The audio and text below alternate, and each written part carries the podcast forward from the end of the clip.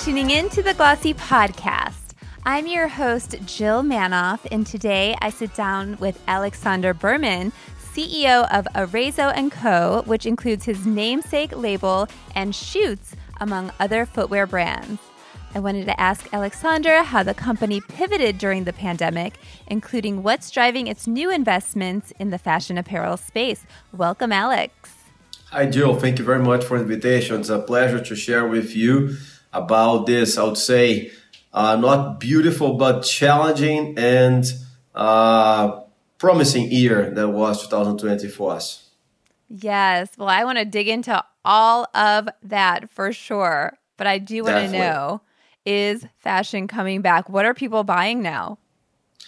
Oh, I have to say that uh, Schutz is well known for uh, high heel sandals. So is Alexandre Birman, our famous Clarita. And uh, it's coming back for sure. I mean, I just wanted to start on that bright note. That was what I wanted to hear. but for Great. those who don't know Arezzo and Co., talk to me about the setup. You are head honcho over all of these brands. How many brands are there? And is that oh. correct that you started Schutz when you were 18? Exactly, that's correct. So we have today seven uh, footwear brands that includes Vans that we have the license for Brazil and another five apparel brands. So that all started by a dream of a young man at the age of 18 back in 1972 who was a salesman buying fashionable goods and reselling to his friends. In the end of the day, this young man asked himself, why not should I produce the shoes instead of buying a store to resell to my friends? And had this brilliant idea to grab his father house garage to hire some shoemakers and to start to make shoes with his hands. This man, by the way, is my father, who so created Arezzo back in 1972. So since then, our family has dedicated uh, our lives. Uh, next year, we will turn uh, our 50 year anniversary for the company.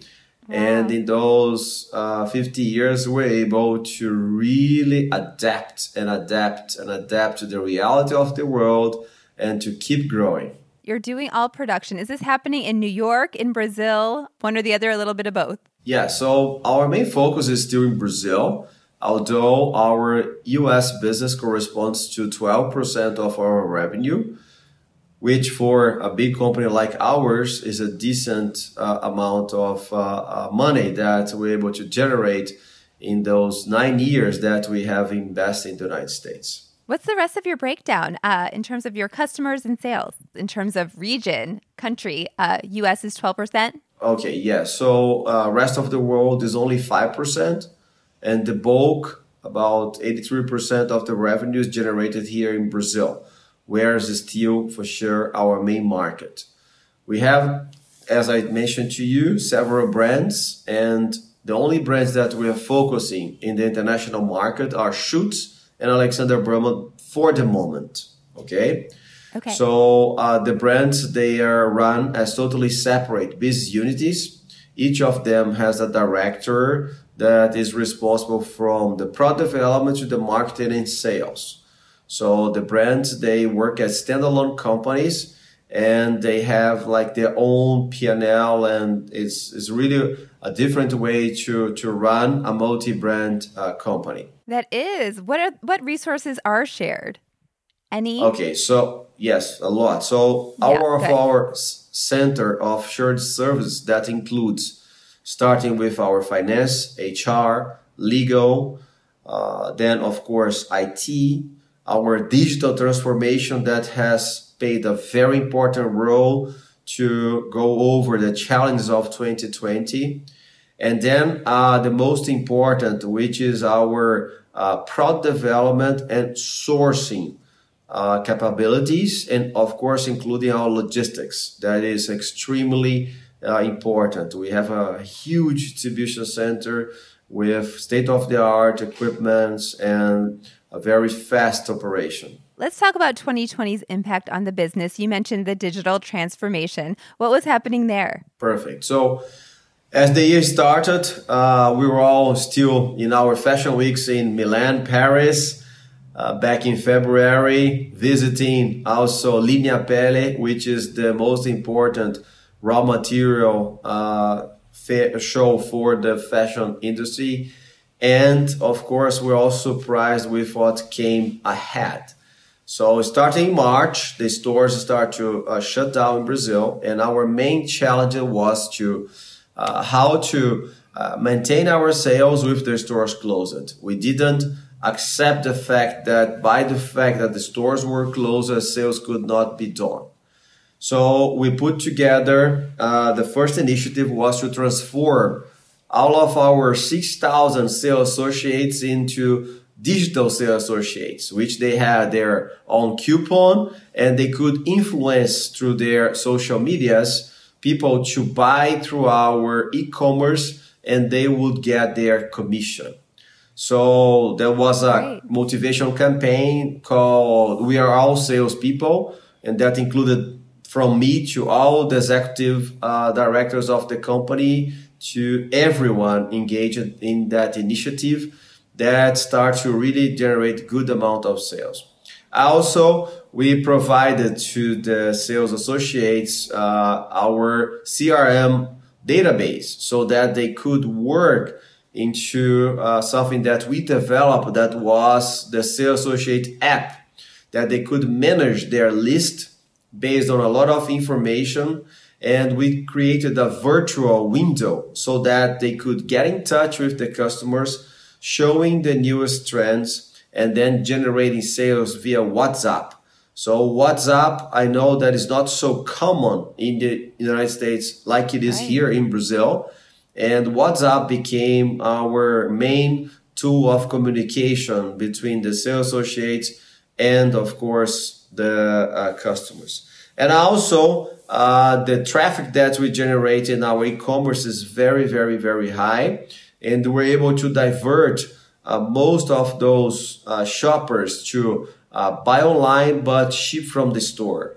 So uh, that took us a month to start to really put together uh, all those initiatives that they were already being cooked, let's put this way, because we started our digital transformation in 2018. So we had many of the tools in the process of development, but suddenly of all, they had they had to be ready to work and in fact they did. So uh, second quarter of 2020 was for sure the turning point, and together with that we changed completely our uh, fashion calendar, meaning uh, our season between the product development launch and store launch to the consumer facing that was done on a monthly basis, which is already fast. We uh, broke into that uh, bi-weekly collections. So every 15 days, uh, we put together a calendar that every 15 days we had a launch of a new collection that in less than four weeks, the product would be shipped to the stores. And that machine really worked perfectly. Uh, between May 15th and October 15th, we launched uh, 11 collections that uh, start to really grow a lot. So fourth quarter, we're able already to grow compared to 2019. Was that um, smaller collections? Were they um, more data driven? How would you say they compared to prior collections?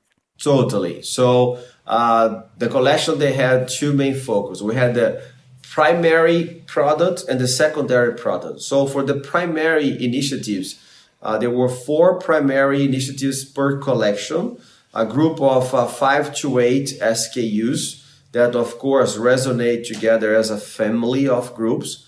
And we did a, a little marketing campaign to launch those uh, uh primary initiatives. So for that, there was a shooting, there was a seeding process, there was all the investments in digital marketing, and a perfect combination to launch that among all of the stores the same day. So uh, that uh, kind of created a flow of uh, newness, uh, and the customers start to be even more addicted to our social medias and consequently buying more. And our yeah. first group group of product that was launched was a homeware collection, obviously. So we were very fast and very sharp on the designing of the product and the, the, the, the styles that we created they became best sellers from night to day and then second, we created a vulcanized canvas sneaker, very simple, uh, looking like the 60s cats uh, sneakers for yeah. a very affordable price. So very easy going and very easy to wear, either at home or going out. And then we start to do a lot of marketing into those type of products. And then was a gradual movement. For you to have an idea in terms of pairs, the collection one that we launched in May, we sold only 50,000 pairs. The collection 11, we sold 500,000 pairs. Oh, wow. So was a big constant growth uh, throughout the year. And uh, with a lot of other initiatives together, especially the hard decisions that we had to make in our US operation, uh, they paid off to turn into very accretive decisions that led us to finish the fourth quarter with our records in terms of sales and bottom line results. You mentioned marketing and what you were doing there as you were rolling out the new collections. Um, as others were pulling back, were you investing more? And would you owe that, um, I guess, increase in sales to fine tuning that strategy along the way? Totally. We doubled, uh, really doubled down. We doubled our marketing investments compared to 2019 because we knew that uh, by creating even more uh, awareness to our brands would gain even more market share. And that was like a virtual uh, uh, ball that uh, really worked out super well. And in fact, we launched, uh, I have two important things to say. Uh, actually, a few, but uh, two most important. One is that we launched our flip flop line. So it's called Brizza, like a breeze. And this uh, uh, collection um, composed of over 20 styles, uh, developing the best techniques and the best colors and you know not to say a name, but there is a very famous Brazilian flip flop brand that yeah. uh, we really took a, a, good market share in the premium market because we invested a lot with the main Brazilian actress. We went to the uh, Open TV, which for us was the first time that we did commercials on like the a premium time of the most important TV channel in Brazil. It's like going investment in the Super Bowl in the US. So there was a huge investment that we did, and that flip flop collection uh, itself corresponded to almost 10% of our revenue in December. So this was a very good uh, investment. And also, we uh, thought that was the right moment to go beyond shoes.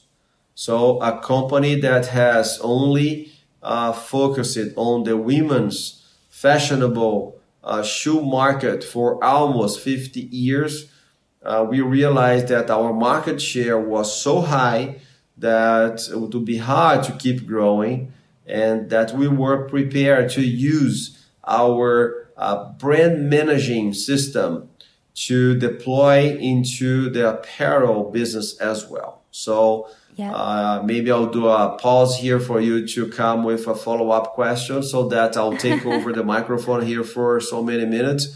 But this was you have crucial. a lot going it was, on. It was a there was another thing to share afterwards, but this was a pivot point for us when we uh, made the acquisition of Reserva, which is now our apparel uh, branch. Yes. Tell me about Reserva. I know that um, some of these newer uh, fashion apparel investments that happened in the third quarter. No, no, no, the fourth quarter of the year. Um, yes. Yeah, when you were seeing great growth. So tell me again, you mentioned kind of, um, are you really covering the bases in terms of um, your footwear brands? You've got sandals, you've got sneakers, you've got heels. Like, is basically uh, you've done all the expansion in the in the shoe uh, area that that you can or that you see as would be a fit for the company, and now apparel is the next the next bet. Exactly that, Joe. So uh, we found that most important than a brand uh, are the people behind the brand. And what we identified in the Reserva founders uh, are very young, talented people with a digital mindset since their inception, uh, very ahead of the world in terms of the ESG. Uh, they are a B Corp certified company that really takes care. They have a very beautiful social initiative, which is for every single product that they sell.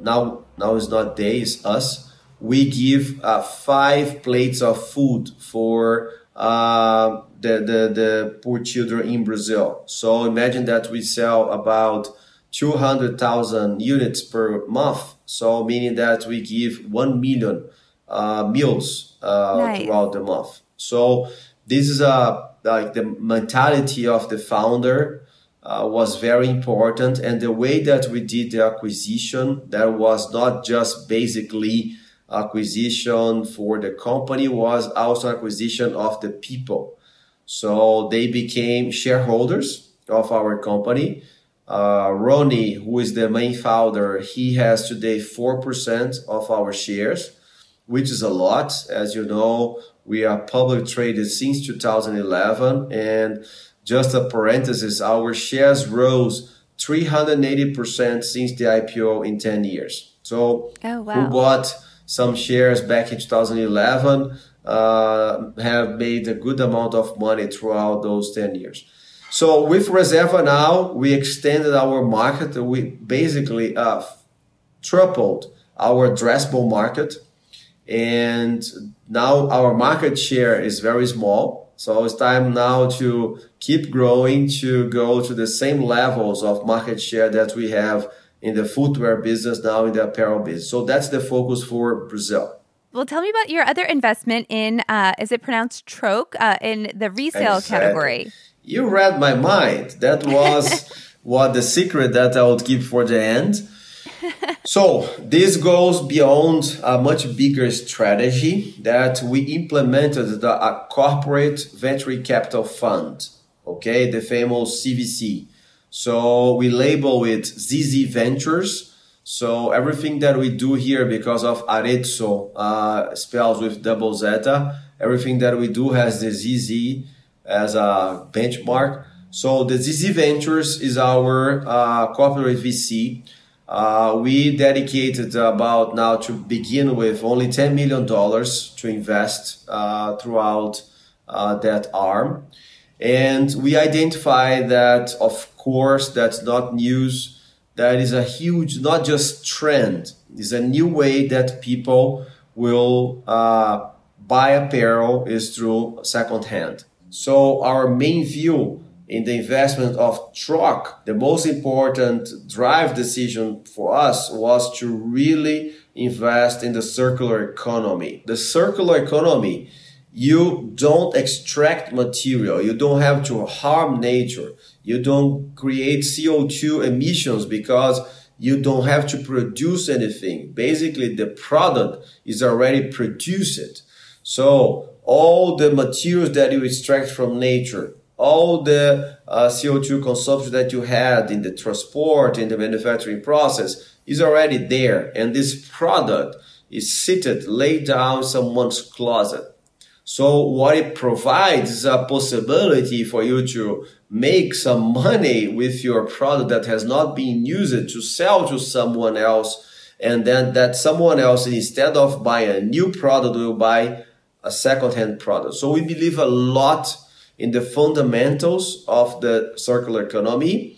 And although Troc is very small compared to the company's overall revenue, is where we're going to invest the most. And we have a lot of good initiatives being rolled out so that Troc will become an important uh, sales platform for our call. Oh, great. I was going to ask about how those are going to be intertwined. That makes perfect sense. Can you tell me a little bit about your aspirations in terms of uh, investments this year in 2021? So uh, we're going to invest double than we usually invest. So in terms of capital expenditure, it's going to be around 100 million reais.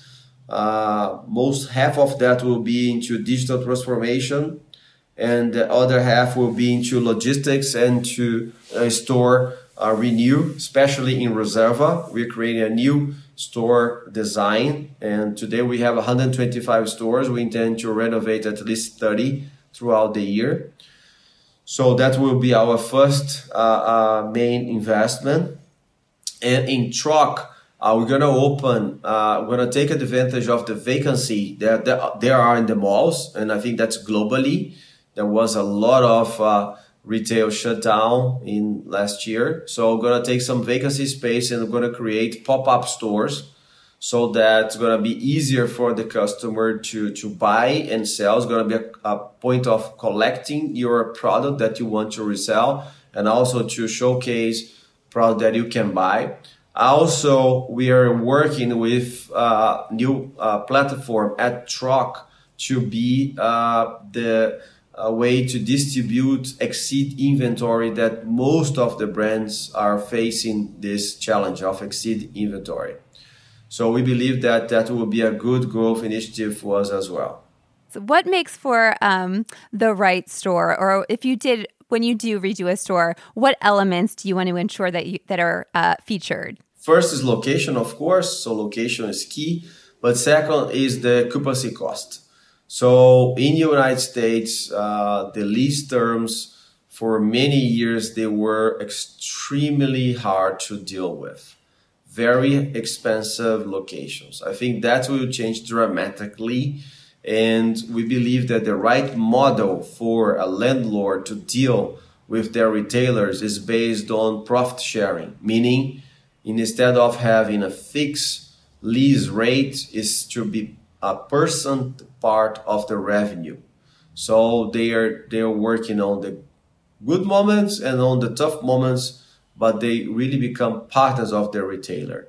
So that's the way that uh, we are transforming most of our leases into percentage percentage of the sales, not as a fixed cost.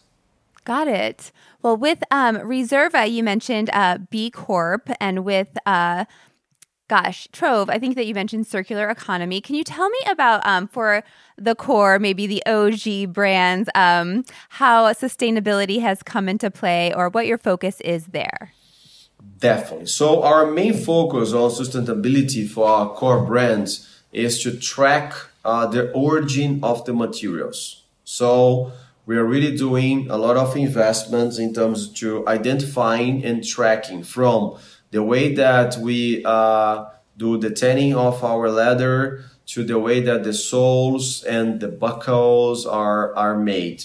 So today we have an ambition to certify this area which I'm talking from, which is called the Bell Valley, is the uh, one of the biggest shoe clusters in the world. And this area here has been producing shoes for the last 100 years.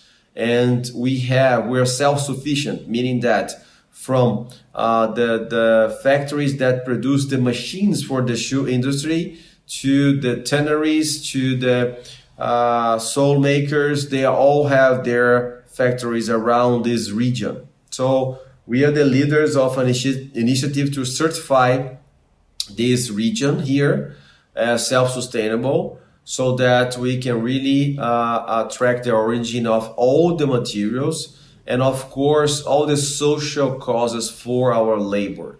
So we're investing a lot with the local labor syndicates and the local mayors. It's a very small area. Uh, array here of only 30 miles, you can reach the 10 cities that corresponds to most 90% of our production.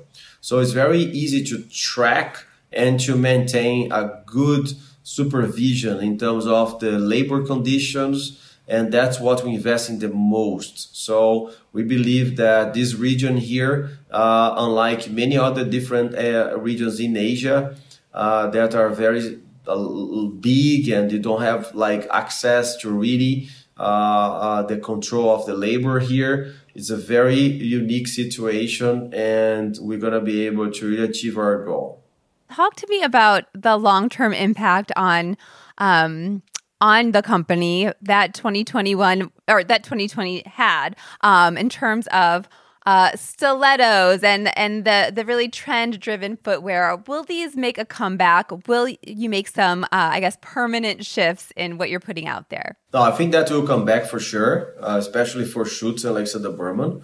I think that this will be a matter of timing. Uh, I really believe that based on all the latest news that US is the number one country that the revenge buying that summer when it hits by May uh, we invest in a big campaign and uh, we are really doubling our inventory investments for that moment of the year because we believe that uh, there will be a, a, real revenge buying and, and people will really go out and want to party a lot. And I think that the US will be in a great momentum by, by the summer. For the US market in particular, what's going to work to acquire customers? Um, is your campaign, does it talk to re- revenge buying and kind of getting back out there? Uh, what are you going to count on? Totally. So it's going to count on a lot of uh, fresh freshness, colors, spike. Uh, so that's gonna be a, a big investment that's gonna make. Uh, maybe pop-up stores. Uh, we're gonna invest into the more uh, local destinations for summer. And also we are launching our uh, more democratic brands, which are Arezzo and Anacapri, that they come with very affordable prices and they will be launched only exclusive uh, in our website by the month of May. So we're coming with big investments for US because we believe that there's going to be an important moment to gain market share. Yeah. What's your take right now on wholesale partners? Uh, are they necessary? You want to keep working with them? Totally. It's a new way to deal with them.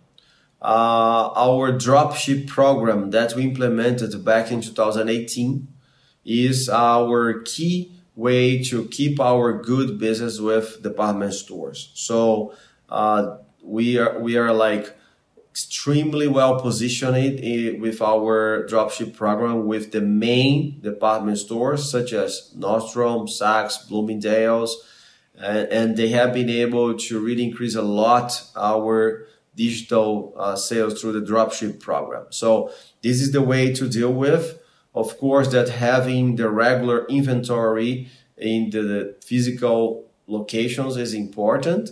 As many doors you have, more possibility to sell you have. But uh, the key to grow at wholesale is to have a very accurate digital marketing initiative, is to negotiate a good co-op investment in their own uh, media platforms and to have as many SKUs as you can in their web page so that you can get more traffic, consequently increase your conversion. And that's what we're investing a lot. And if you had to say you're looking ahead at 2021, how how's it going to play out for the company? What are your expectations this year? We have to break that into moments, okay? Short term and, and mid term. So short term is going to be very challenging, okay? unlike the situation that we just mentioned in U- US that Mr. Biden is providing an amazing rollout for the vaccine. That's not the case in Brazil. So the country that corresponds to the biggest percentage of our revenue. Unfortunately, here the situation is very, very dramatic, and uh, a lot of life, life has been lost every day and vaccine, although the number of vaccines is high, we are a huge country. The percentage of people that are vaccinated is still too low. So we are in a lockdown moment for most all of the country, and that's gonna complete now April 7th, 30 days of lockdown already. Uh, the date that we have for the reopening is April 11th, uh, which I'm not so confident that will happen. I think that April will be a month that most of the stores will be shut down. But as I mentioned to you, all the initiatives that we invest in 2020 are being very useful now at the moment and we have been able to maintain with a store that is totally shut down that store is selling 40% of the used to sell in 2019 so when we add our growth of over 300% in the e-commerce although we have today exactly 80% of our store base uh, closed we're to finish march with a 70% revenue compared to 2019, which is still decent. So as I mentioned to you, the year forecast has to be break down into moments. I think that in the month of May, uh, stores will be open. It's not gonna be uh, revenge buying like I mentioned in the US. People will still be very cautious about their social uh, relationships and so on. So I think that's to be a gradual return. So I believe that first half of the year will be very challenging, but for the second half, we believe that's to be much better than second half of 2020 and will pay off for the year. So it's a moment, uh, Jill, that we have to be very prepared for adaptation. Even in U- US, although the data shows a good recovery. Was reading yesterday about the possible third wave that number of cases had not reduced in the last days and so on. So it's not going to be easy. It's going to be very challenging and who is going to survive is not the strongest but the most adaptable Right on. And then you'll just hit 2022 running. For sure. And then we move on. So year by year. So day by day, shoe by shoe now shirt by shirt. right on. Well, it seems like you are setting yourself up for success. Alex, this was a great conversation. Thank you for being here. Thank you here. very much. It was a pleasure talking to you, okay? That's all for this episode. Our theme music is by Otis McDonald. Be sure to give us a rating on Apple Podcasts or wherever you're listening to the Glossy Podcast. See you next week.